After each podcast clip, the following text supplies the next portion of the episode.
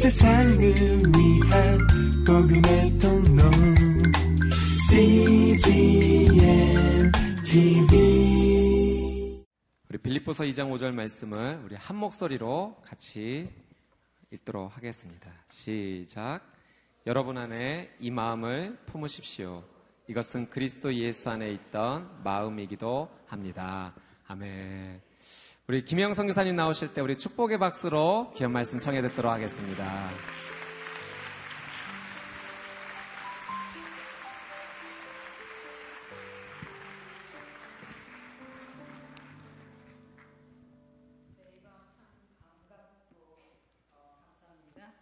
아, 잠시 기도하겠습니다. 하나님 앞에 머리 수 조아리고 어, 기도합니다. 하나님 말씀하여 주시옵소서. 예수 그리스도의 이름으로 기도합니다. 아멘. 조금 전에 목사님께서 이 교회 청년들은 어, 긴 시간의 설교에도 훈련이 잘 돼 있습니다. 라고 하셔서 그래서 제가 이렇게 말했습니다.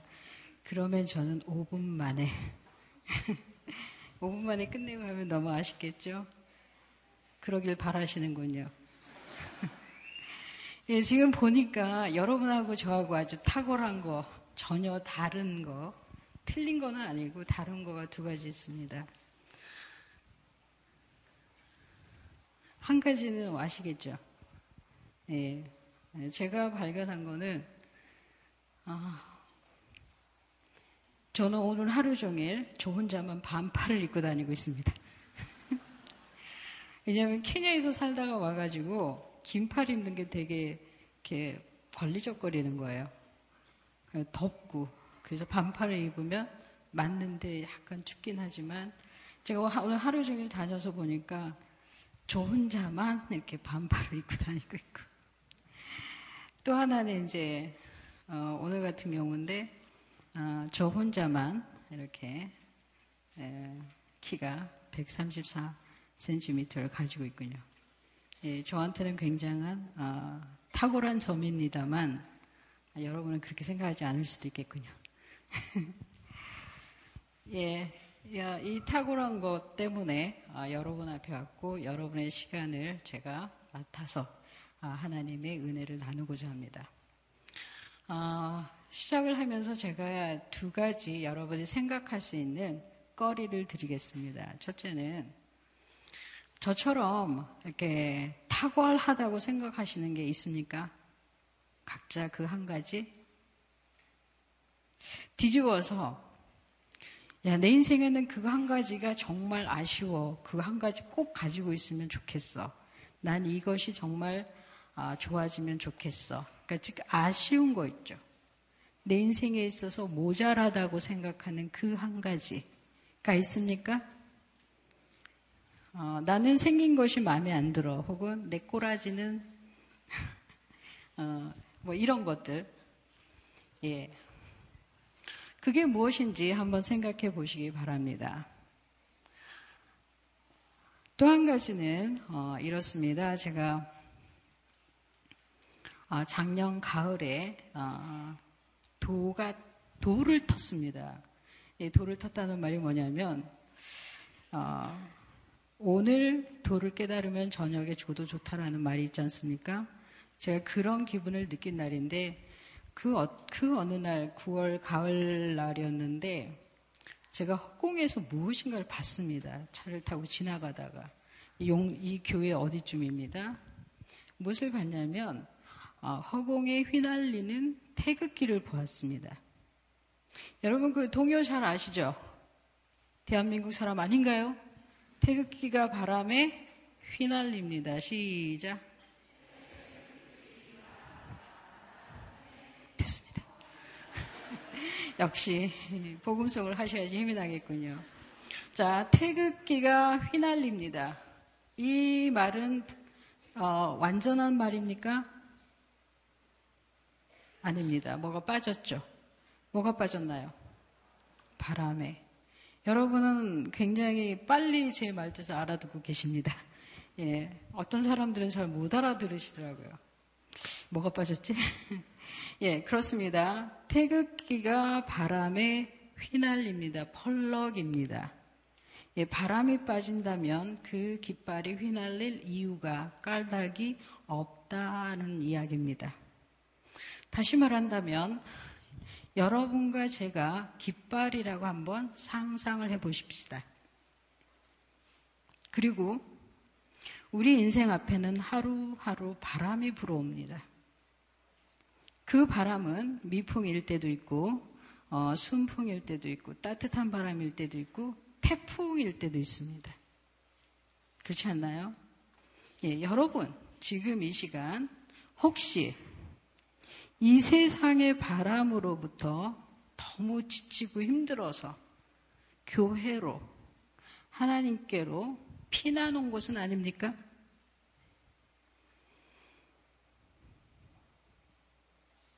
그래서 교회 에 왔더니 교회 바람도 아주 세차고 날카롭습니다.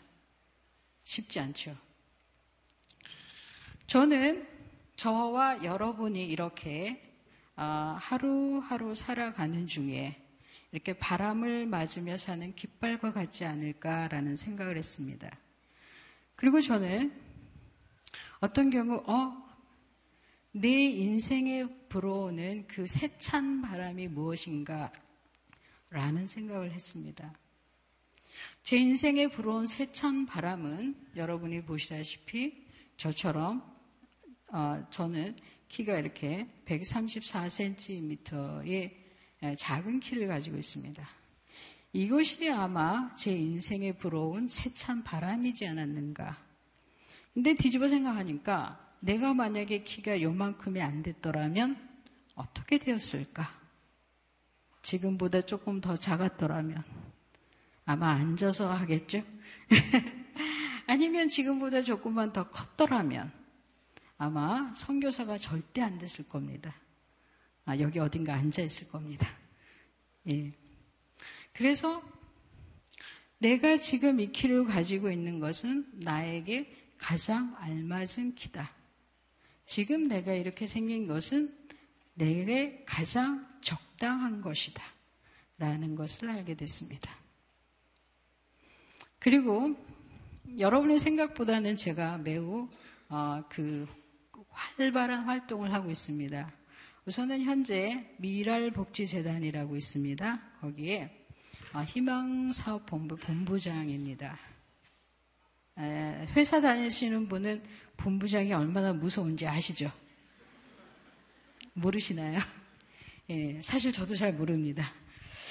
어쨌든 그런 직책을 가지고 있고 어, 작년 10월 달에 케냐에 갔습니다. 아프리카 권역 본부장을 겸임하고 있습니다. 그곳에서 무슨 일을 하고 있냐면 어, SBS에서 하는 희망 TV 사업이 있습니다. 그 아프리카의 최빈 국가 아이 그 아동들에게 초등학교 교육 사업을 지원하는 일을 하고 있습니다. 저는 신규 사업 국가 개발 말이 되게 어렵습니다. 다른 말로 하면 각 나라 방문, 예, 새로운 사업처 개발 뭐 이런 겁니다. 그래서 어, 아프리카에 간 이래로 어, 우간다, 말라위, 탄자니아, 어, 지부티, 잔지발 이런 나라들을 어, 다니면서 조사하면서 우리가 어떻게 하면 그 초등학교 아이들이 교육을 잘 받을 수 있을까라고 연구하고 조사해서 지원하는 일을 하고 있습니다. 어, 저는 이렇게 한국과 아프리카와 때때로 미국을 오가면서 일을 하는 선교사이자 국제사회복지사입니다. 사회복지사라는 직업에 대해서 들어보셨나요? 혹시 사회복지 분야에서 일하고 계신 분이 계신가요, 여기에? 반갑습니다. 예, 그렇군요. 얼마 되진 않지만 어쨌든 반갑습니다. 예, 전문적인 교육을 받고 그 전문적인 견해와 식견을 가지고 인간과 사회와 개인과 그 공동체 혹은 그 나라에 있는 문제들을 어, 해결하고 어, 도와주는 그런 역할을 하는 사람입니다. 저는 대학원에서 국제사회복지학을 전공했고 지역 공동체 프로그램 개발을 전공했습니다. 그래서 어, 그 일단은 직접 제가 이렇게 사람들 만나지는 않지만 현재는 주로 조사하고 연구하고 프로그램을 기획하는 일을 하고 있습니다. 그래서 많은 분들은 제가 아프리카에서 여전히 아이들을 가르치고 어, 뭐 이렇게 하는 줄 알고 계시는데 저를 만나셨으니까 아, 김영 씨가 이런 일을 하고 있구나라고 이해해 주시기 바랍니다. 예. 아, 생각보다는 꽤 폼새나고 뽀대나는 일을 하고 있습니다. 그렇지 않나요? 저는 재단에서 음, 월급이 나오고 또 이제 두 번째 책을 낸 작가이기 때문에 그쪽에서도 인감이 있습니다. 그리고 이제 교회나 대기업 쪽 어, 지방자치제 지방자치제 예, 그쪽에 강연을 종종 가기 때문에 아, 그쪽에서도 인감이 있습니다. 이렇게 들어오는 인감들은 대개는 제가 관여하는 어, 사회복지 죄송합니다. 사회복지 사업이나 선교 사업에 다 다시 투자해서 사용하고 있습니다. 아, 이쯤 되면 이제 제가 어, 여러분보다 굉장히 탁월한 것을 어, 눈치채셨을 겁니다. 아, 그리고 살짝 이제 막 그 자존심 상해 가기 시작하지 않나요? 야, 어찌 저런 성공을. 예, 그렇습니다. 어, 세상 사람들이 보면 혹은 기독교인이 보더라도 저는 굉장히 성공을 했습니다. 그리고 제가 원하는 일을 어, 마음대로 펼칠 수 있는 제 직업 분야의 전문가가 되고 있습니다. 어, 또 마음에 그닥 그렇게 아쉬운 것은 없습니다. 어, 그렇기 때문에 이만 하면 굉장히 성공한 아, 보람 있는 인생을 살고 있습니다. 그렇다면 어, 여러분과 제가 처음부터 태어나서 이렇게 뽀대나는 인생을 살고 있을까요? 전혀 그렇진 않겠죠. 예, 그렇습니다. 여러분이 청년들이지만 한 가지는 분명히 압니다. 이 세상 살기 정말 어렵다. 예, 그 정도는 지금 깨닫고 있지 않나요? 그렇죠. 예. 그렇다면 여러분보다 키가 어, 평균 한 20, 30cm 이상 작은 제가 센치가 아니군요. 그렇죠. 센티미터. 이상 작은 제가 지금 현재 하를, 일을 하는 사람으로 성장하기까지는 어, 적지 않은 바람을 거쳤습니다. 그랬겠죠. 예. 아, 여러분이 그냥 쓱 지나가는 바람이 저한테는 태풍이었고, 여러분이 그냥 쉽게 건너가는 그 강이 저한테는 어, 대양가도 같은 바람이었습니다. 여러분과 제가 같이 걸어가면 여러분은 걸어가지만 저는 뛰어가야 됩니다. 다리가 짧아서. 예, 그런 여러 가지 신체적인 어, 려움 외에 또 많은 일들이 있었습니다. 어, 그 제가 이 세상에 태어났을 때에 저한테 불어온 바람은 정말 이해하기 어려운 거였습니다. 이게 뭐냐면 제가 태어난 지 3일 만에 저희 집에 친척들이 선물을 사가지고 왔습니다. 축하하기 위해서. 그랬더니 어, 손녀딸이 태어난 것을 못마땅히 하던 저희 할아버지가 막 야단을 치셨습니다. 쓸데없는 가시나가 태어났는데 쓸데없는 돈을 썼다. 그래서 그런 와중에 아, 젊은 저희 아버지가 술을 드시고 실수로 깐난 아이인 저를 이렇게 확 던졌습니다. 그리고 그것이 원인이 돼서 제가 척추에 어, 장애를 입게 됐고 그게 원인이 돼서 제 현재 키에 머물게 됐습니다. 아, 그저 제가 여러분들한테 질문을 던지겠습니다. 여러분 중에 누구 누구라도 혹시 내가 이 세상에 태어나고 싶어서 오신 분 한번 손들어 보십시오.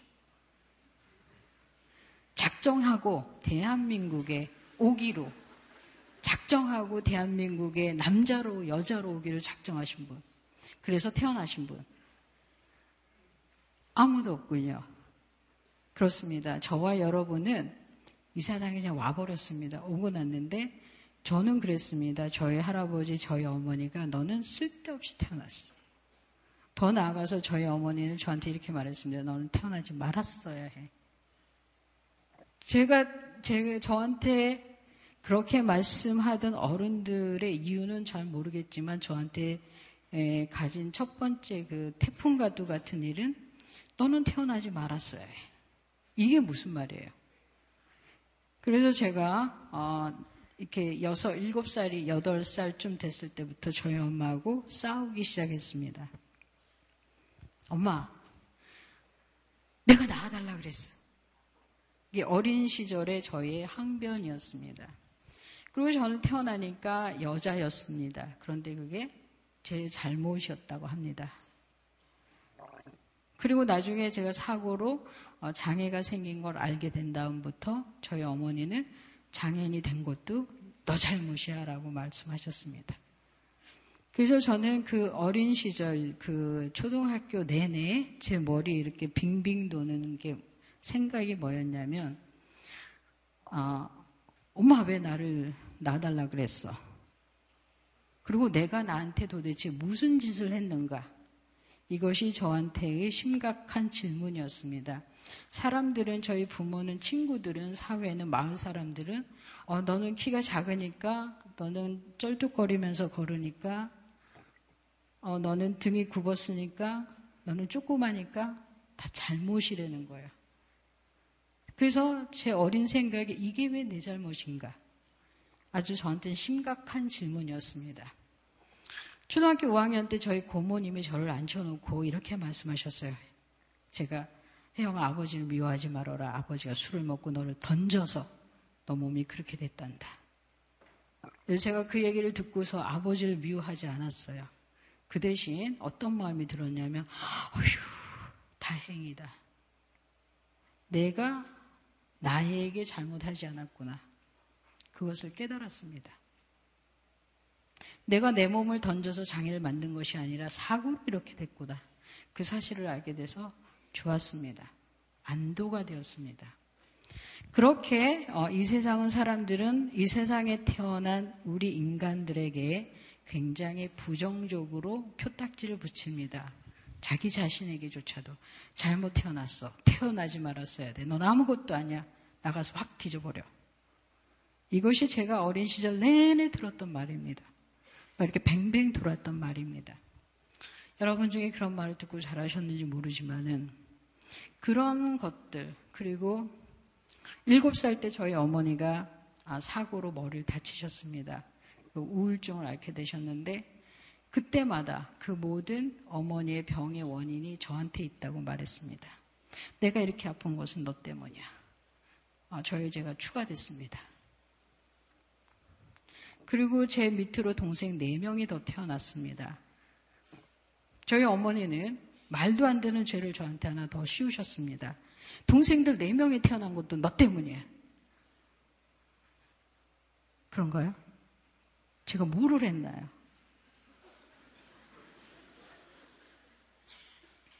무슨 뜻인지는 아시는군요. 그래요. 그리고 초등학교 그 어머니가 저희 집안을 이렇게 살림을 못 해가지고 제 초등학교 시절은 모두 다 날라갔습니다. 어떻게 동생들 없고 빨래하고 밥하고 청소하고 그 남는 시간에 저희 어머니가 저를 때리고 그 남는 시간에 쫓겨나고 그 남는 시간에 어, 그냥 떠돌아다녔습니다. 그게 저희 어린 시절이었습니다. 그 초등학교를 간신히 졸업하고 한 달 만에 저희 아버지가 어, 이 세상에 살기 싫다. 이 세상의 태풍은 내가 도저히 감당할 수 없다. 그래서 저희 어머니와 저희 오남매를 두고 어, 자살해서 돌아가셨습니다. 그리고 저희 어머니가 저한테 죄를 하나 더 씌우셨습니다. 아버지가 죽은 건 너 때문이야. 어, 저는 그때 14살이었습니다. 아, 이 세상은 그 14살의 아이한테 정말 많은 죄를 씌웠습니다. 근데 그 모든 죄에 대해서 제가 납득하지 못한 거 있습니다. What did I do? 도대체 내가 뭐를 했는가?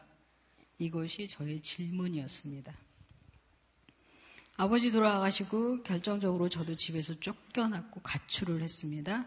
아, 제가 그 첫 직업으로 오갈 데 없었기 때문에 가진 직업이 아, 입주 가사 도움이었습니다. 그 집에서 이제 가정부로 밥하고 빨래 하다가 아 도대체 이렇게 살면 안 되겠다. 그래서 제 스스로 제가 인생을 살아갈 길을 찾기 시작했습니다. 그때에 알게 된 것이 직업 학교였습니다. 그래서 그 직업 학교에 자원을 했고 지원을 해서 기술을 배우러 갔습니다. 그때가 15살 때입니다.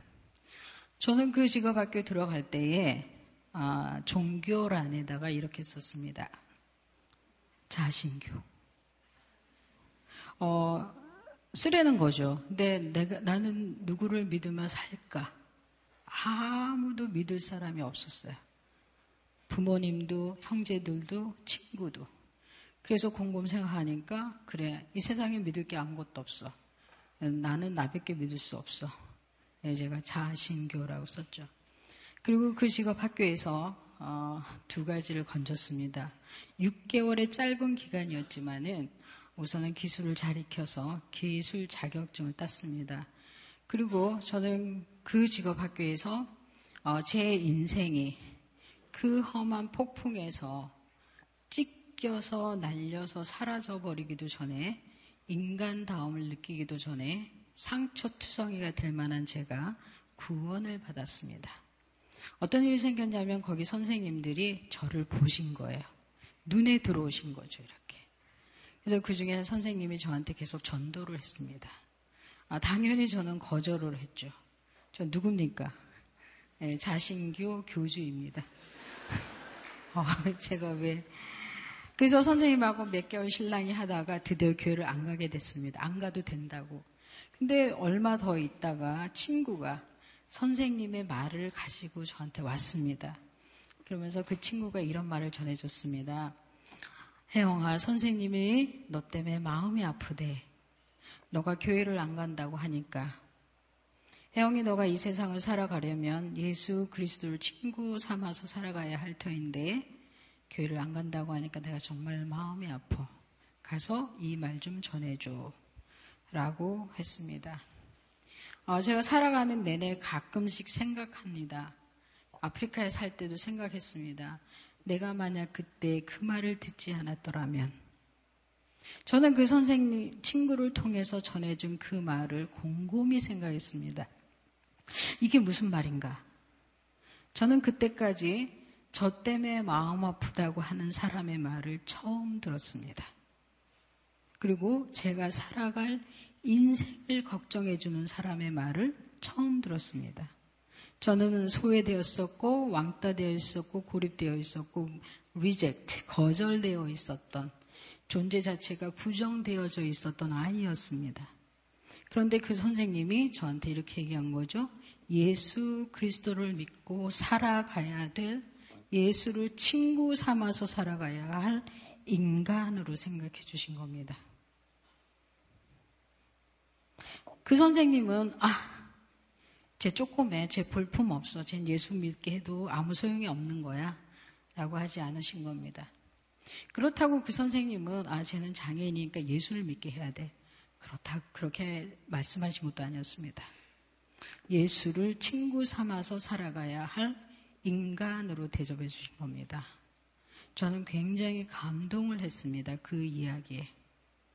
그 선생님이 굉장히 탁월해서 혹은 영안이 뛰어나서 야 김혜영한테 예수를 믿게 하면은 금메달 딸 거야 아프리카 갈 거야 콜롬비아 갈 거야 그렇게 2, 30년 후를 내다보고 볼품없는 저한테 예수를 전했을까요? 여러, 저와 여러분은 아주 잘 알고 있습니다. 인간은 그렇게 탁월하거나 스마트하지 않습니다.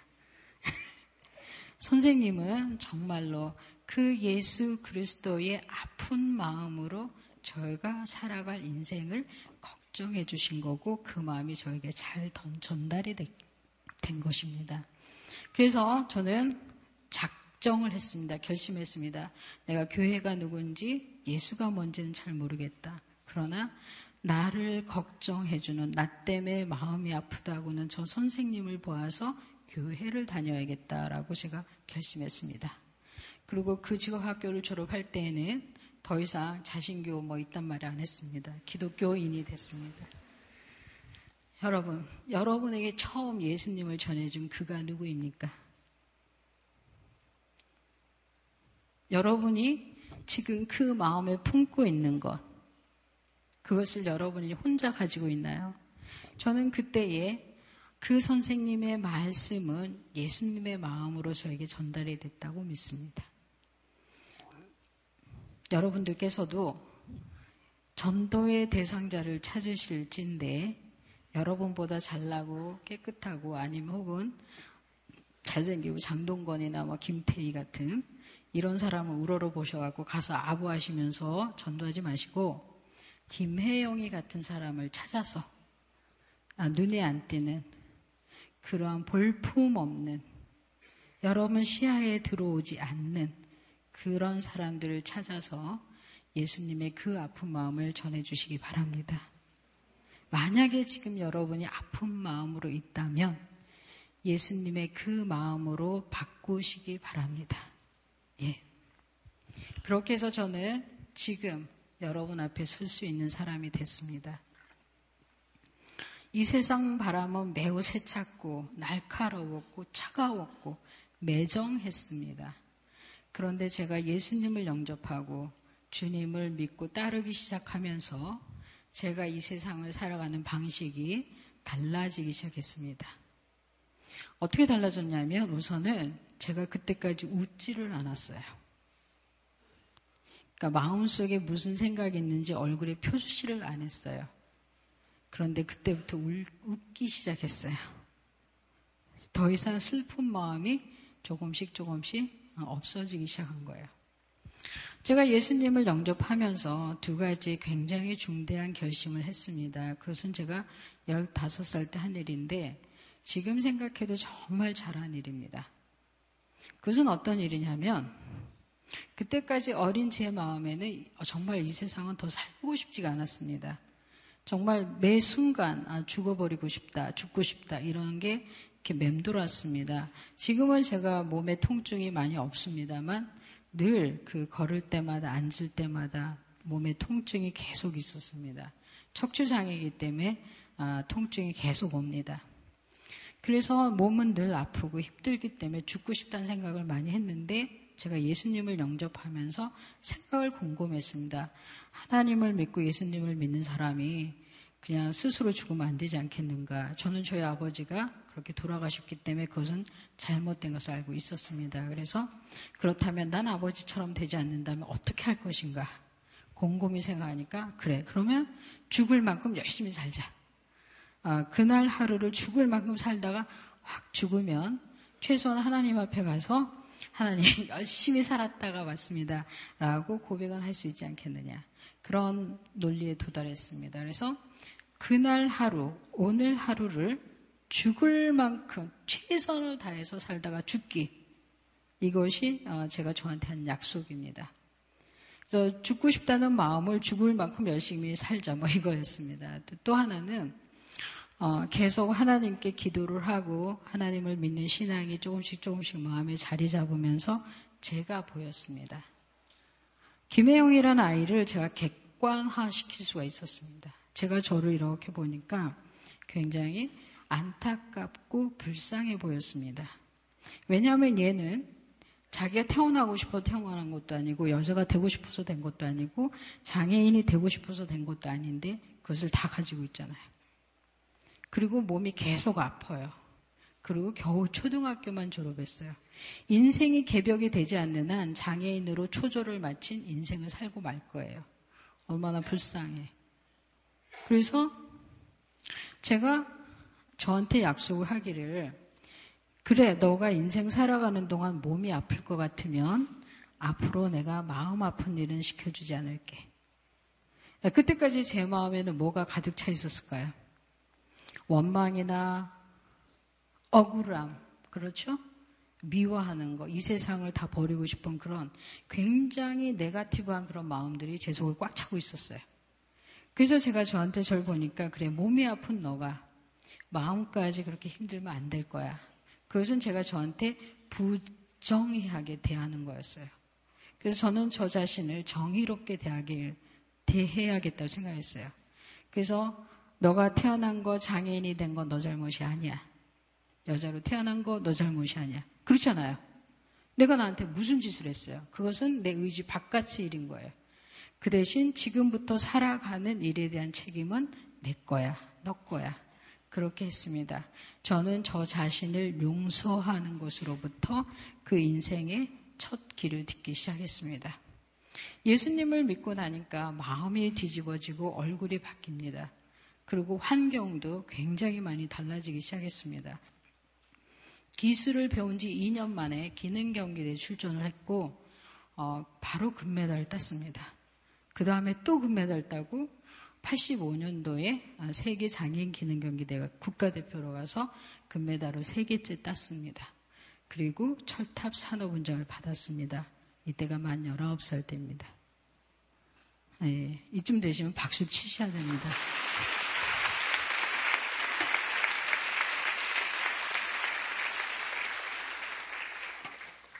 아니, 금메달 한 개, 두 개도 안 따시고 세 개 딴 사람 앞에 폼 잡고 계시면 어떡합니까?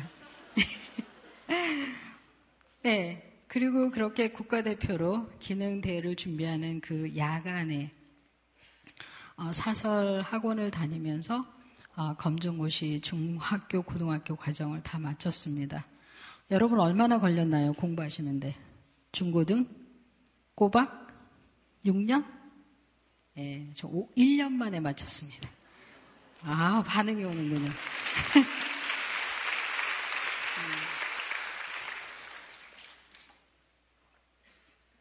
어, 사람들은 저한테 물어봅니다. 아, 금메달 따기 정말 열심히 노력했군요. 음, 기, 에, 그 검정고시 패스하기 위해서 정말 열심히 공부했군요. 라고 말을 하시, 는데 어, 이 질문은 잘못됐습니다. 제가 그 15살에 마음 먹은 대로 살은 겁니다. 이 오늘 하루 죽을 만큼 열심히 살자. 라고 해서 기술 열심히 배우니까 어느 순간에 금메달 많이 땄고 어, 공부하는 것이 너무 감사해서 열심히 배우다 보니까 검정고시 과정이 훅 끝나, 있었습니다. 어, 하나님은 어, 저를 굉장히 다른 경험을 하게 하셨습니다. 어, 그 기능대가 모두 다 끝나고 일본에 가서 편물 4번 과정 마쳤습니다. 그리고 이제 잘 나가는 기술자로 살고 이제는 성공 성공하는 그런 기능인이 되어 있었습니다. 기술을 배운 지 9년째, 그러니까 만 24살 때였습니다. 그때에 어, 저에게는 커다란 꿈이 있었는데 대학을 가야겠다. 예, 대한민국에 태어난 젊은이는 대학 안 가면 죽는 줄 압니다. 예, 저도 그랬습니다. 기능인으로 성공했지만 어, 대학교를 가려고 재수를 두 번이나 했고 똑똑 떨어졌습니다. 천만 다행이었습니다. 나중에 보니까. 그 대학 입학 그 시험에 뚝뚝 떨어지고 이제 쓰러져 있는 동안에 아, 곰곰이 많은 일을 생각하게 됐습니다. 완전히 쓰러졌습니다. 그 몸을 움직이지도 못하고 바닥에 누워 있는 상태로 지내야 됐습니다. 한 3주 정도 그렇게 보냈는데 그렇게 보내던 어느 날 아, 그러니까 야 이건 안 되겠다. 침 맞고 뭐 엑스레이 찍고 병원 가고 뭐를 해도 원인이 나오지 않는 이 병의 원인은 하나님께 있다. 그래서 성경을 열심히 읽고 기도를 하는 중에 천만 뜻밖의 그 빛과 소금 다 아시죠? 예, 거기에 난 기사를 제가 하나 보게 됐습니다. 새벽입니다. 1990년 1월 10일 새벽에 그 기사를 딱 보는데 이런 게 나옵니다. 황무지로 가라. 월급이 없는 쪽으로 가라. 아무 데도 아무도 가려고 하지 않는 곳으로 가라. 사람들이 앞다투어 가려고 하는 곳은 절대 가지 마라. 아, 부모나 애인이 말리면 틀림없다. 아, 단두대가 있는 곳으로 가라. 너를 필요로 하는 곳으로 가라. 직업 선택의 10개명입니다. 그 명문 거창고등학교의 설립자이신 교장 선생님이 그 학생들에게 가르친다고 나와 있었습니다. 근데 그 10개명을 읽는 동안 제 영안이 떠졌습니다. 이곳은 내가 설교 시간 내내 들었던 말씀이 아닌가. 그럼 난 여태까지 뭐라고 살았지? 기능이라는 직업을 가지고 10년을 살고 보니까 뭐가 돼 있었냐면 성공, 성공, 성공하는 그런 청년이 되어 있었던 겁니다. 저희 하나님이 그렇게 성공을 쫓아가는 저를 갖다가 뒷덜미를 잡아가지고 이렇게 바닥에 팍 하고 패대기를 치신 겁니다. 나중에 알았죠. 그때는 제가 정말 억울했습니다. 하나님, 왜 이러세요? 잘 나가고 있는데 왜 이러세요? 이제 살만한데 왜 그러세요? 아니, 여태까지 성공하게 해주셨으면 계속 성공하게 해주실 것이지, 왜 그러세요? 라는 게 저의 항변이었습니다. 그렇게 묵상하는 중에 그날 새벽에 이 성경 말씀도 절묘했습니다. 119편. 청년이 무엇으로 그의 행실을 깨끗게 하리까? 주의 말씀을 따라 삼가할 것이라. 저는 20대 청년이었습니다. 그리고 하나님이 그 말씀을 들으면서 이렇게 하나님께 여쭙습니다. 하나님, 그럼 제가 어떻게 살아야 됩니까? 그랬더니 하나님이 어, 제가 예전에 받았던 광고를 생각나게 해주셨습니다. 그 광고의 내용은 어, 아프리카 보츠와나에 직업학교가 있고 거기 어, 편물과가 있고 자원봉사 교사를 모집하는 광고였습니다. 그 직업 선택의 10개명과 그 광고가 이렇게 같이 이렇게 매치가 돼가지고 제 머리에 탁 박혔습니다. 왜 하필 그게 그때 생각났을까요? 그래서 하나님께 하나님 아프리카 어딘데요? 그러지 마세요. 보시다시피 하나님 제가 이렇게 몸도 작고 조그만 사람인데 왜 그러세요? 저기 대학 나온 사람 이름이 뭐예요? 이름이 뭐예요? 하나님 성창교 데려다 쓰세요. 전 아니에요. 저는 그냥 제일 할 거예요. 제 하고 싶은 거 할 거예요. 저기 멀쩡한 사람 있잖아. 예, 네, 저 잘생긴 사람 데려다 쓰지. 왜 나 같은 사람 데려다 쓰시려고. 하나님께서는 그때 당시 서울 바닥에 사람이 없으셨나 봅니다. 그래서 저를 데려다 쓰시겠다고. 하나님이 저한테 이렇게 말씀하셨습니다. 하나님의 말씀은 우레와 같이 오시지 않습니다. 아주 세미하게 옵니다. 혜영아, 이 세상 사람들이 가는 그 길을 너까지 갈 거 없다. 너는 내가 시키는 일을 하면 어떻겠니? 여러분은 지금 하나님이 시키는 일을 하고 있습니까? 여러분 자신이 시키는 일을 하고 있습니까? 예. 하나님은 저한테 성공, 성공. 그것은 이 세상 사람들이 가는 길이다. 돈을 벌고 좋은 직장을 갖고 좋은 대학을 가고 좋은 남편을 만나거나 넓은 집에 살거나 성공하거나 그런 모든 것들은 이 세상 사람들이 향해 다 가고 있는 길인데 왜 너까지 그 길을 가려고 그러니 너는 그 가는 길을 돌이켜라 라는 말씀이었습니다. 저는 그 말씀이 한순간에 깨달아졌습니다. 왜냐하면 제가 그때까지 경험한 한국 사회는 경쟁이었습니다. 그 치열한 경쟁을 뚫지 않고서는 한 발 한 발 나갈 수가 없었습니다. 기능 경기 대회를 청소년 시설에 일곱 번을 치렀잖아요. 그리고 계속 금메달 땄는데 제가 얼마나 노력을 했겠습니까? 예. 그래서 내가 계속 이렇게 성공 성공 치열한 경쟁 속에서 살아가야 할 것인가에 대한 회의 고민이 막 시작돼 고민을 하고 있었기 때문에 그 직업 선택의 십계명 그리고 하나님의 말씀 이 세상 사람들이 가는 그 길을 너까지 갈 거 없다. 라는 말씀에 제가 완전히 순종했습니다. 그리고 그때 그렇게 아파서 죽으면 하나님을 뵐 면목이 없을 것 같았습니다. 그래서 만약에 내가 아프리카에 가서 살다가 죽으면 최소한 천국은 가지 않겠는가. 예, 뭐 그런 생각이 들었습니다. 아, 실제적으로 두 가지 이유로 결정을 했습니다. 첫째는 계속 내가 이렇게 재수를 하면서 안 열리는 그 들어가기 어려운 대학문을 두드릴 것인가. 저는 시간 낭비라는 생각이 들었습니다. 그래서 이렇게 안 열리는 문을 두드릴 것이 아니라 다른 문을 열어보자. 그래서 그 다른 문이 아프리카 보츠와나가 저에게 된 것입니다. 그리고 또 하나는 그렇습니다. 이 경쟁 사회에서 성공, 성공하는 이것, 이 갈증은 채울 길이 없는 것입니다.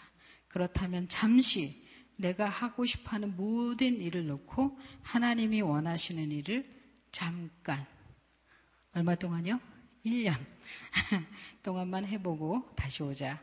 뭐 이런 아주 간단한 생각으로 결정을 해서 1990년 2월 17일 날 비행기를 타고 아프리카 보츠와나로 갔습니다. 1970년생 그 여기 많이 있나요? 예, 그때쯤에 저는 이제 글로 날랐습니다. 아프리카 보츠와나는 굉장히 생소하죠, 여러분. 예, 아나운서들은 맨날 보추 나와, 보추 나와 그럽니다. 예, 보추와 나입니다. 이 남아프리카 공화국 위에 붙어 있는 나라입니다. 저는 그 생전 처음 들어본 그 나라를 제가 스스로 자원해서 결정해서 그 아프리카로 갔습니다. 아, 무슨 원대한 꿈을 품고 간 것은 아닙니다. 말씀드렸듯이, 야, 빈곤, 아프리카의 빈곤을 퇴치할 거야. 아프리카 전 대륙을 보고만 시킬 거야. 아, 선교사로 살 거야. 이런 소명 없었습니다. 아, 정말 하나님이 얼마나 급하셨던지 저와 같은 사람을 잡아다가 그냥 굴로 훅 던지신 겁니다. 예. 저는 그 아프리카에서 그냥 단순히 한 1년 정도 기술만 가르쳐야겠다라는 그런 심플한 마음으로 갔다가 돌아오지 못했습니다. 매우 좋아하시는군요. 네, 여러분 단, 그 교회에서 단기 선교로 막 여러분 꼬시잖아요. 네, 정말 잘하는 거예요. 만약에 뭐 가서 10년 있어, 14년 있어, 그럴 줄 알고 갔다면 안 가겠죠. 예. 그래서 그렇게 1년만 자원봉사하기로 하고 갔는데, 갈 때는 제 마음대로 갔는데, 올 때는 제 마음대로 안 됐습니다. 그래서 굉장히 오랜 세월이 걸렸습니다. 한 14년, 만 14년 만에 어, 그 아프리카 땅을 떠나올 수 있었습니다. 그러면 그 어, 아프리카 14년 생활이 저한테는 어떤 의미였는가? 어, 많은 의미가 있겠죠, 그죠? 예. 어, 보수, 이렇게 목걸이로 치자면 지금 제가 드리는 말씀이 오늘 집회의 에, 그 목걸이 다이아몬드입니다. 잘 들으시기 바랍니다. 사실 보츠와나 14년 생활은 제가 잘 이야기를 못하는 부분입니다. 아직까지 제 속에서 이렇게 묵상되고 정제되지가 않았습니다. 너무나 많은 일들을 겪었고 어, 죽을 뻔한 일들을 참으로 많이 겪었고 보츠와나 생활은 그 자체로 고독했고 배고팠고 아팠고 음, 뭐라 그러죠? 고독했고 고독과 고생과 고난 뭐 이런 걸로 어, 매일이 이렇게 이어지는 날들이었습니다. 그런데 왜 그것을 떠나오지 못했는가? 그리고 어, 24살에 간 청년이 14년 동안에 그곳에 살 수 있었는가? 예, 이유가 있습니다. 저는 그토록 아름다운 일을 그런 고생과 고독을 겪으면서 건져낼 줄은 생각도 못했습니다. 제가 건져냈던 것은 이것입니다. 제가 한국에서 그때까지 살 때에는 저는 어떤 인간이었냐면 one of them. 그 많은 기술자들 중에 한 명이었습니다.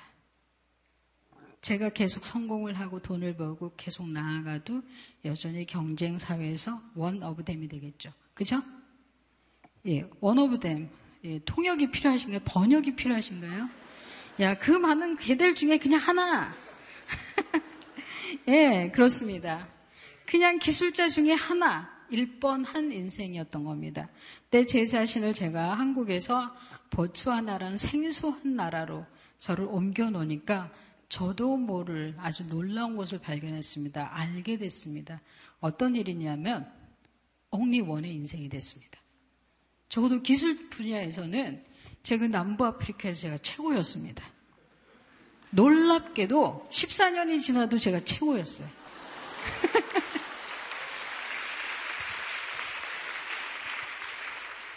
지금 여러분이 어떤 분야의 전문가라고 치사면 당장 강의 끝나고 보따리 싸서 아프리카 가세요. 10년은 그냥 거저 먹을 수 있어요. 아, 굉장했습니다. 그래서 한국에서는 빛도 나지 않을 제 기술이었는데 보츠하나에 가니까 기능훈련관리공단의 정부의 문교부의 노동부의 완전한 확인의 환영을 받았습니다. 정말 뽀대나게 일을 할 수 있었습니다. 기능 시험을 세팅하고 제도하고 아이들을 가르치고 기술을 보급하고 이것은 한국에서는 저보다 잘난 애들이 너무 많아가지고 명함도 못 내밀 뻔한 일이었는데 보츠하나에선 제가 하는 대로 일이 됐습니다. 얼마나 보람 있습니까? 예, 기술 하나에도 그랬습니다. 또 하나는 저라는 사람이 누구인지를 제가 알게 된 겁니다. 제가 한국에 있을 때는 제가 누군지 잘 몰랐습니다. 그냥 사람들이 저를 이렇게 불러주는 거가 그런가 보다 했습니다. 어떤 거. 한국, 대한민국에서는 저를 어떻게 불렀을까요? 어떻게 봐줬을까요? 선교사인 줄 모르고 저를 만났다면 아마 여러분들 10중 8구 오, 조그만 사람이네 라고 생각했을 겁니다. 그렇죠. 대한민국에서 저는 키가 조그만 장애인, 척추 장애인, 어, 아직도 얼굴에 손 안 댔습니다. 그러니까 몸쟁기네. 어, 손안 댔는데 이 정도는. 큰일 났습니다. 예. 키 작고 쩔룩거리고 조그맣고 못생기네. 제가 기능인으로 그렇게 성공을 해도 제가 탁월하게 일을 해도 역시 저는 장애인이었습니다. 굉장히 기분 나빴어요. 그런데 저도 그걸 어찌 할 수가 없었어요. 나 아닌 모든 사람들이 대부분의 사람들이 저를 그렇게 대하니까. 그런데 제가 이제 아프리카로 저를 옮겼어요. 아프리카 갔더니 허거덕 헐 하고 저도 정말 놀랐습니다. 다른 말로 하면 대박이었습니다. 보천한 사람들이 저를 볼 때마다 이렇게 말합니다. 너 정말 이뻐. 너 최고야.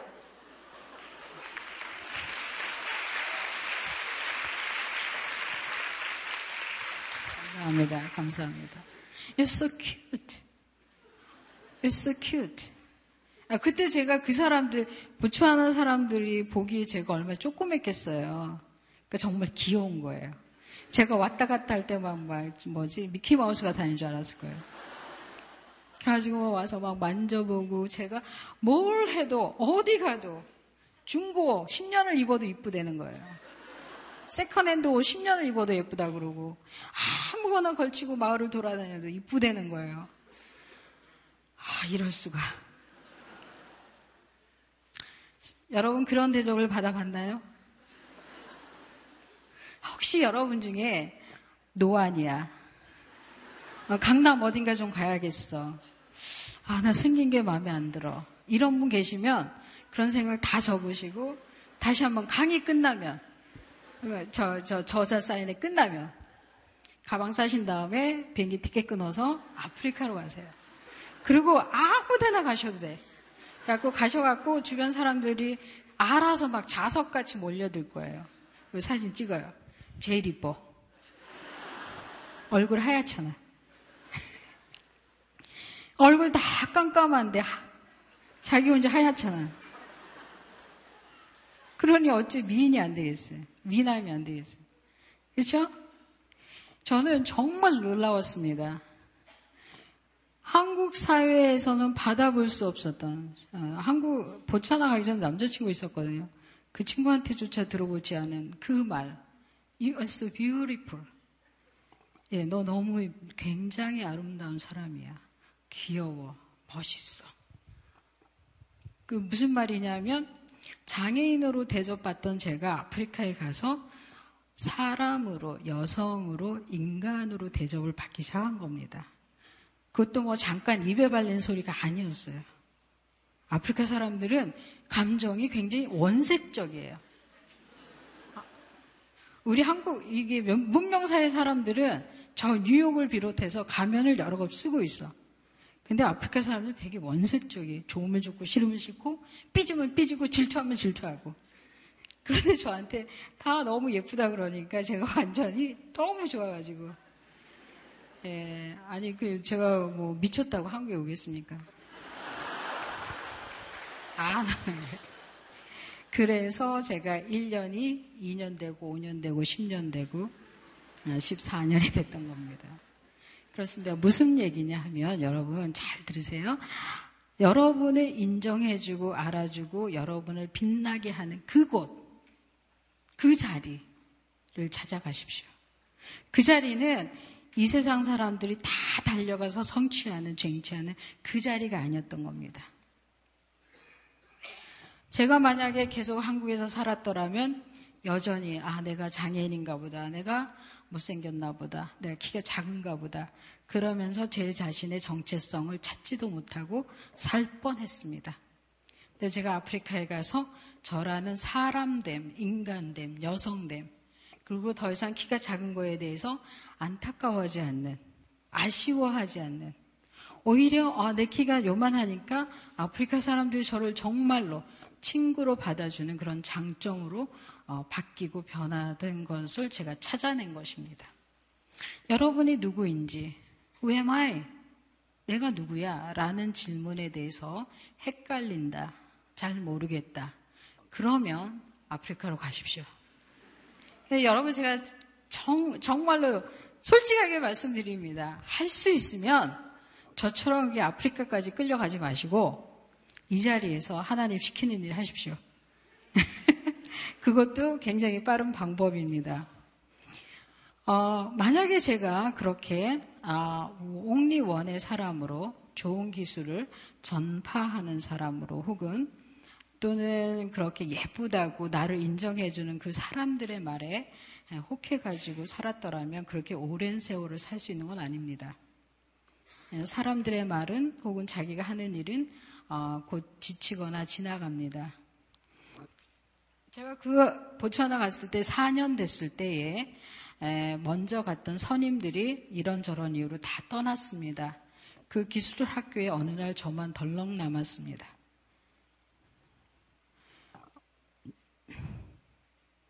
저는 선교사 헌신을 한 적도 없고, 아, 그때는 했습니다만, 어떤 그런 책임감을 가지고 그 학교를 끝까지 이끌어 가야 할 그런 위치에 있는 사람이 아니었습니다. 그냥 자원봉사자였습니다.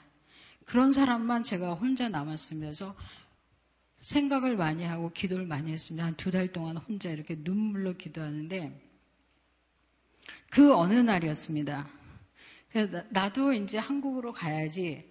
저기 한국에 가서 하다만 성공을 계속해야지. 라고 그렇게 마음 먹고 있던 어느 날 기도 중에 그 하나님이 저를 만나 주셨습니다. 그 보츠와나는 칼라리 사막이 있는 곳입니다. 제가 살던 그 마을은 칼라리 사막의 한 자락입니다. 제가 기도하던 자리는 당연히 아, 모래바닥이었겠죠. 그리고 캄캄합니다. 별이 굉장히 많습니다. 그 캄캄한 밤에 별을 보면서 하나님께 기도했습니다. 하나님, 저 혼자 남았습니다. 어떻게 해야죠? 저도 한국으로 갈래요. 라고 기도를 하는데 하나님이 이렇게 세미하게 저를 찾아주시면서 이렇게 말씀하셨습니다. 혜영아, 여기 가난하고 먹을 것이 없고 힘이 없고 아픔으로 질병으로 죽어가는 이 마을 사람들 사이에 내가 있는데 너는 어디로 가려고 하니?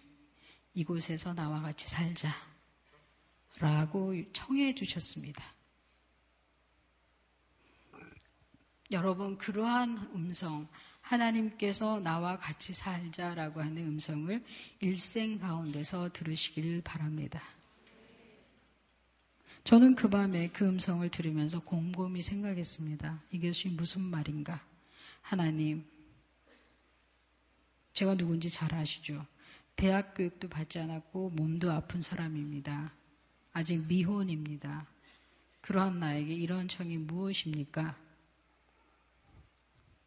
그 하나님이 다시 한번 저한테 예, 컨펌 확인을 해주셨습니다. 애영아, 내가 너한테 교회를 짓자, 성경을 전하자, 복음을 전하자, 수천 명을 가르치자 라고 청하지 않는다. 너는 나와 같이 살자. 그래서 곰곰 생각하니까 저보다 앞에 살았던 많은 분들은 일을 하다가 지쳐서 떨어져 나갔던 겁니다. 그래서 제가 곰곰 생각하니까 맞아. 내가 힘이 있어서 배운 것이 있어서 가진 것이 있어서 하나님께서 하나님을 위해서 무엇을 할 수 없다면 이 한 가지만 하자. 그래서 제가 그 후에 보추하나에서 살았던 세월은 그 한 가지를 하는 세월이었습니다. 하나님과 같이 사는 것. 근데 같이 사는 것을 어떻게 그러죠? 무조건 감사였습니다. 그래서 제가 혼자 남았다는 사실부터 뒤집었습니다. 그래, 남들이 오지 않는 이 황무지로 왔고, 월급이 없는 데로 왔고, 남들이 아, 다 어, 떠나버린 자리에 내가 남았다면, 나 혼자 남은 것이 아니라, 나 혼자 뛰고 있는 것이다. 라는 해석을 해버렸습니다. 그리고 그리스도인이라면은 끝까지 남아서 그 일을 책임져야 되지 않겠는가. 그래서 저는 학교를 하기 위해서 거기 남지 않았고 보츠와나 사람들로부터 예쁘다는 말을 듣기 위해서 그 땅에 남지 않았습니다. 하나님께서 나와 같이 살자 하는 그 청에 제가 응답을 했습니다. 하나님, 알겠습니다. 그 어떤 이유로, 그 어떤 이유로든 불만, 불평하지 않고 감사하면서 살겠습니다. 라고 제가 응답을 했습니다. 그래서 그때부터 제가 감사의 조건을 찾기 시작했습니다. 우선은 내가 지금 여기 살아있지 않은가. 그것을 감사하기 시작했습니다. 나는 지금 살아있다. 그리고 그 다음에 또 찾았습니다. 내가 지금 생각하고 있다. 계속 찾았습니다. 찾다가 찾다가 더 찾을 수 없을 때 마지막 또 찾았습니다. 야, 아침에 해가 뜨고 있지 않은가? 감사하다. 아침에 바람이 불어온다. 저 밤하늘의 별이 계속 빛나고 있구나. 그래서 자연으로부터 그 감사의 조건을 다 뽑아내면서 제 마음에 굉장히 크다란 어, 은혜가 임하기 시작했습니다. 지금 여기 살고 있는데 너가 살아서 하나님을 기억하고 하나님과 함께 하는데 무엇을 더 바라겠느냐 하는 그러한 은혜였습니다. 아, 그리고 저는 진심으로 이제 그 사막 땅이 좋아지기 시작했고 그 아프리카 사람들이 좋아지기 시작했습니다. 그리고 그 모두가 한국 사람이 다 떠나간 그 직업 학교에서 어, 제가 할 수 없이 책임자가 됐고 교장 선생님이 됐습니다. 어, 저는 지금 그 무보수 교사로 갔다가 직업 학교 교장 일을 10년 동안 해낸 사람입니다. 네. 아, 선생님이신가요? 아, 모든 것을 제가 혼자 알아서 배워가야 했던 시절이었습니다. 만약에 제 인생 가운데서 가장 아름다운 시절을 뽑아내라 그러면 바로 그때입니다. 제가 혼자 남아서 하나님과 대면하고 하나님의 청을 받아들인 그때가 제 인생에서 가장 아름다운 때입니다. 그러나 어느 인간이 그런 상황을 대면할 수가 있겠습니까? 그 시절을 하나님이 저에게 은혜로 바꿔주셨습니다. 어, 10년 동안 그 10년은 화살같이 정말 지나갔습니다. 보츠와나 사람들은 저를 정말 사랑해줬고 받아줬고 선생으로 인정해줬습니다. 학교는 해마다 커져갔고 발전해갔습니다. 그래서 그 보츠와나 나라를 제가 돌아다니면 저를 모르는 사람이 없었습니다. 유지가 됐고 책임자가 됐고 또 이제 많은 졸업생이 나기 시작했고 아, 그때쯤이면 저는 아마 아, 잘 나가고 있었을 텐데 사실은 아, 학교 일이 안정이 되고 나서야 제가 깨달았습니다. 아 뜨거라. 그래서 내가 이렇게 계속 평안한 삶을 살다가는 내 영혼이 죽겠구나. 그러니까 학교 일이 10년 동안 학교 일이 잘 운영이 되고 보니까 어느 순간에 제 마음에는 하나님이 계시지 않아도 되는 하나님을 간절히 찾는 그 마음이 제가 사라져 있던 겁니다. 그래서 아 내가 죽어가는구나 죽겠구나 그런 심정이 들어서 어, 2003년 말에 후다닥 어, 모든 계획 커다란 계획 없이 아프리카에서 그냥 미국으로 유학을 갔습니다. 어, 저는 유학 가기 전에 두 가지의 약속을 했습니다. 가서 사회복지학 학사 석사 과정을 마치자. 그 다음에 반드시 아프리카로 돌아오자. 왜냐하면 아프리카 사람들이 저의 정체성을 알게 해줬고 저를 어, 그 선생으로 교사로 지도자로 받아준 그 사랑이 너무 고마웠기 때문입니다. 내가 미숙하게 일했던 그 많은 기회들 날들을 어, 그 다시 어, 회복하는 그런 시간이 필요했기 때문입니다. 어, 그래서 8년 전에 그러니까 2004년도죠 9년 전이군요 벌써 에, 그 보츠와나 14년 생활을 다 접고 어, 미국으로 다시 갔습니다. 어, 제가 다리는 짧지만 예, 이 뛰는 거리는 굉장히 멉니다. 대륙을 건너뛰잖아요. 그래서 아프리카에서 다시 아메리카로. 그러니까 그 오지에서 살다가 뉴욕으로 갔을 때에 사람들은 어 되게 쉽지 않은 인생이었겠네라고 말을 합니다. 그러나 저는 아프리카로 갈 아프리카에서 미국으로 갈 때에 저 자신만 들고 간 것이 아닙니다. 그때에는 제가 전혀 다른 사람이 되어 있었습니다. 아프리카로 갈 때는 그냥 기독교인, 종교인이었습니다. 예수님의 사랑이 무엇인지 마음속에 잘 알지 못하는 그냥 일상의 어, 그 어, 기독교인일 뿐이었습니다. 그러나 제가 그 암에 미국으로 다시 갈 때, 보츠와나에서 14년을 생활을 끝냈을 때에 저는 전혀 다른 사람이 되어 있었습니다. 누가 되어 있었을까요? 마음에 예수님을 품은 사람이 되었던 겁니다. 그래서 오늘 본문 말씀입니다. 제가 아프리카 생활을 통틀어서 제 마음에 품고 나간 그 한 말입니다. 너희 안에 이 마음을 품으라 곧 그리스도 예수의 마음이니 그렇습니다. 이 세상을 향해서 장애나 이 세상에 태어난 고통이나 아픔이나 성공이나 그 모든 것들을 아프리카에서 다 날려버렸습니다. 제 마음에 그 한 가지를 품었습니다. 낮아지고 겸손하고 우리를 위해서 나를 위해서 그 모든 태풍을 막아주신 그래서 나로 하여 금 사람됨의 앞 기쁨을 알게 하시고 사람답게 살게 해주시는 그 하나님을 예수님을 제 마음에 품은 사람이 된 것입니다. 저는 이 은혜가 너무 컸습니다. 저 자신을 10대 시절에 용서하면서 살았다면 어, 아프리카에서는 저 자신을 사랑하면서 살았습니다. 미국에 가면서 저는 저를 믿게 되었습니다. 저는 놀랍게도 어, 거의 뭐 무보수를 일을 했기 때문에 가진 돈이 없이 미국으로 갔지만 어, 그 유학 과정을 잘 마칠 수가 있었습니다. 어, 전체 대학, 대학원 유학 경비는 엄청났습니다. 거의 그 20만 불 가까이 들었는데, 에, 적은 돈인가요? 놀라지도 않으시는 거죠.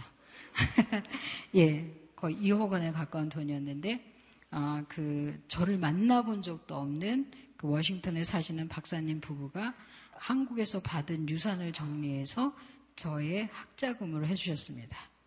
그래서 학비가 해결이 됐고 어, 휴스턴에 있는 교회에서 매월 500불 보내주고 LA에 있는 선교회에서 300불씩 장학금 보내주고 이런 식으로 해서 그 허다한 어, 십시 일반의 도움이 한인들에게서 왔습니다.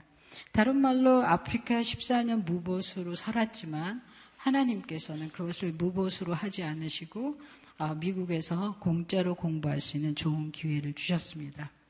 어, 선을 행하되 낙심하지 말라고 합니다. 예, 지금 당장 어, 보상이 돌아오지 않더라도 하나님의 이름으로 성실하게 정직하게 행하는 그것이 훗날 여러분을 믿음의 사람으로 만들어 줄 줄로 믿습니다. 어, 저는 그 여러 가지 그 후에 미국에서는 두 가지 일을 경험했습니다. 어떤 일이냐면은 아, 그 대학을 마치고 대학원을 진학을 했는데 정말 놀랍게도 그 한국에서는 제가 가진 학력이 초등학교 졸업이 전부입니다.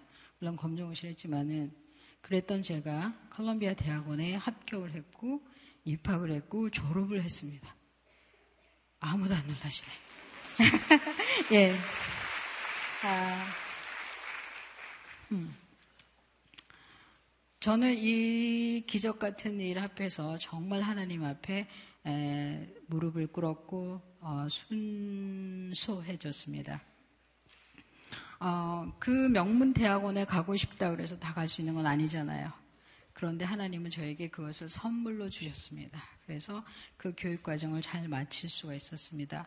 또 하나의 기적 같은 일은 어, 저는 이제 허리가 계속 아프기 때문에 거의 오랫동안 복대를 했습니다. 근데 이 복대를 하지 않아도 더 이상 통증이 없게 됐고 그다음에 이제 오른쪽 다리가 이만큼이 짧았습니다. 그래서 걸을 때마다 굉장히 심각한 통증이 있어서 제가 돌아다니길 좋아하지 않았습니다.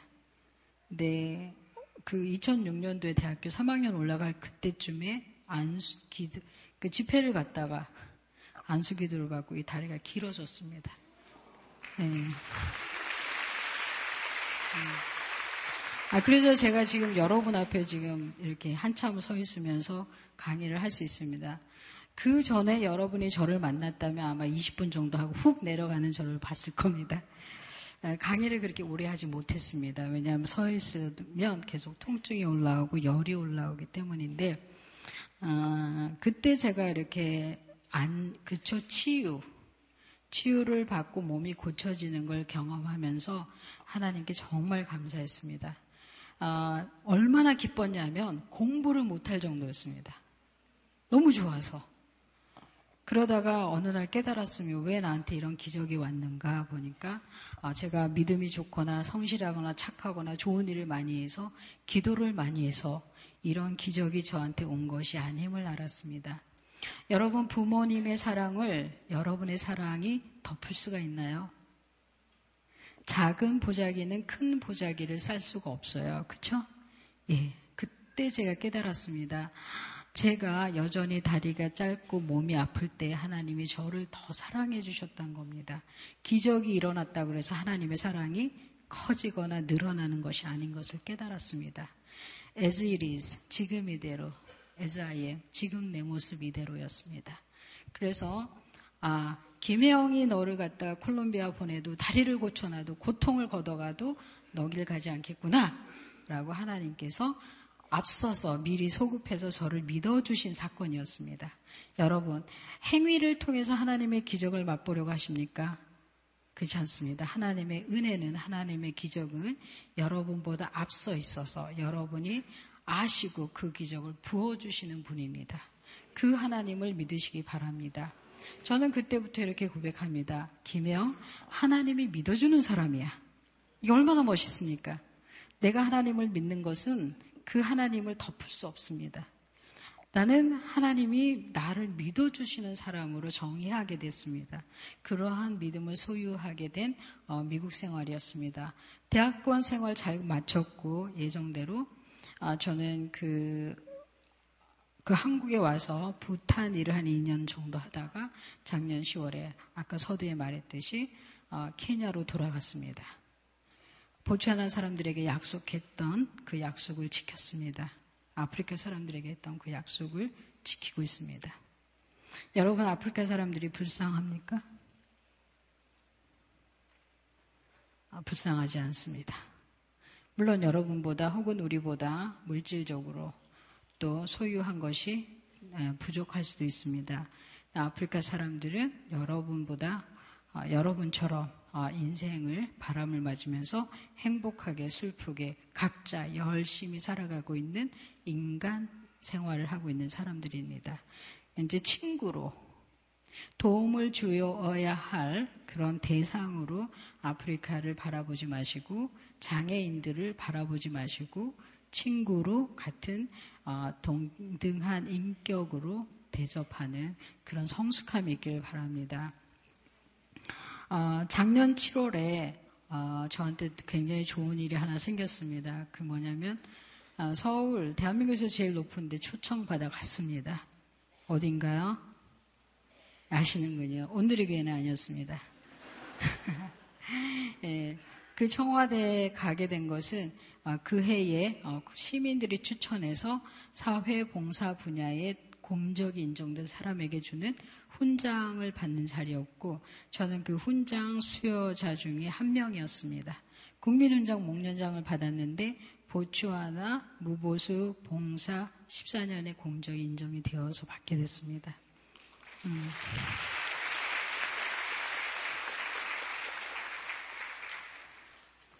예, 민간인이 어, 평상시 전시도 아닌 때에 훈장을 두 개 받은 사람입니다. 예. 저는 그날을 잊을 수 없습니다. 왜냐하면, 아, 저희 어머니를 그 수상식에 모시고 갔습니다.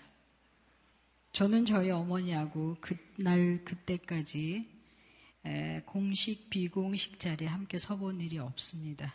그날이 처음이었습니다. 그리고 저희 어머니하고 사진을 찍은 것도 그날이 처음입니다. 음. 여러분들에게는 어떤지 모르지만 저한테는 그런 어머니였습니다.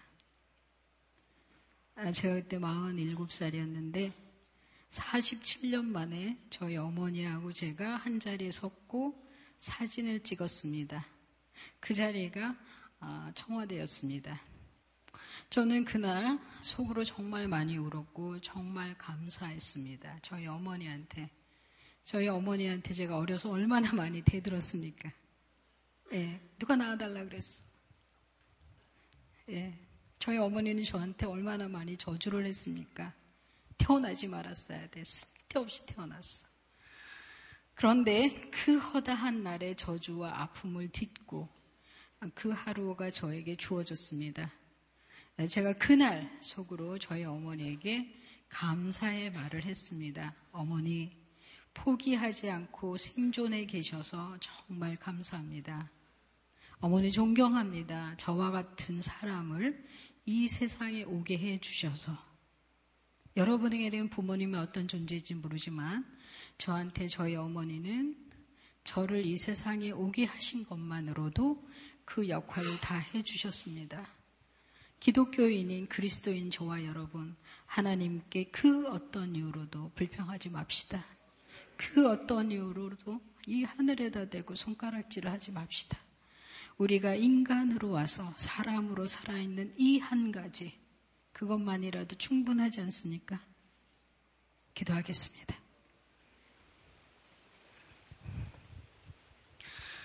하나님 아버지, 하나님 아버지 정말 고맙습니다. 우리로 사람으로 보내주셔서 감사합니다. 우리로 살아있게 해주셔서 진실로 감사합니다. 하나님 아버지, 이 세상 바람이 얼마나 차디 찹니까? 그 험한 바람들을 맞으며 살이 찢겨나가고 마음이 찢겨나가고 온몸이 찢겨나가는 고통 가운데 우리가 있다고 하늘에다 대고 울며 불며 절망하고 아파하고 있습니다.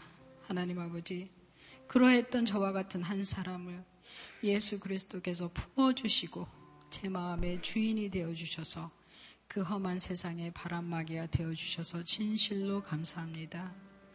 하나님 아버지, 우리가 이 세상을 살아가는 동안 그 불어오는 바람을 피할 수 없을진저 하나님 아버지, 우리로 그 바람 대신 성령의 바람을 맞으며 살아갈 수 있도록 은혜 베풀어 주시옵소서. 너무 많은 사람들에게 불평하지 않고 하나님께 불평하지 않으며 내가 나로 내가 나로 여기에 존재하는 것만으로도 충분한 그 인간됨이 되게 도와주시옵소서.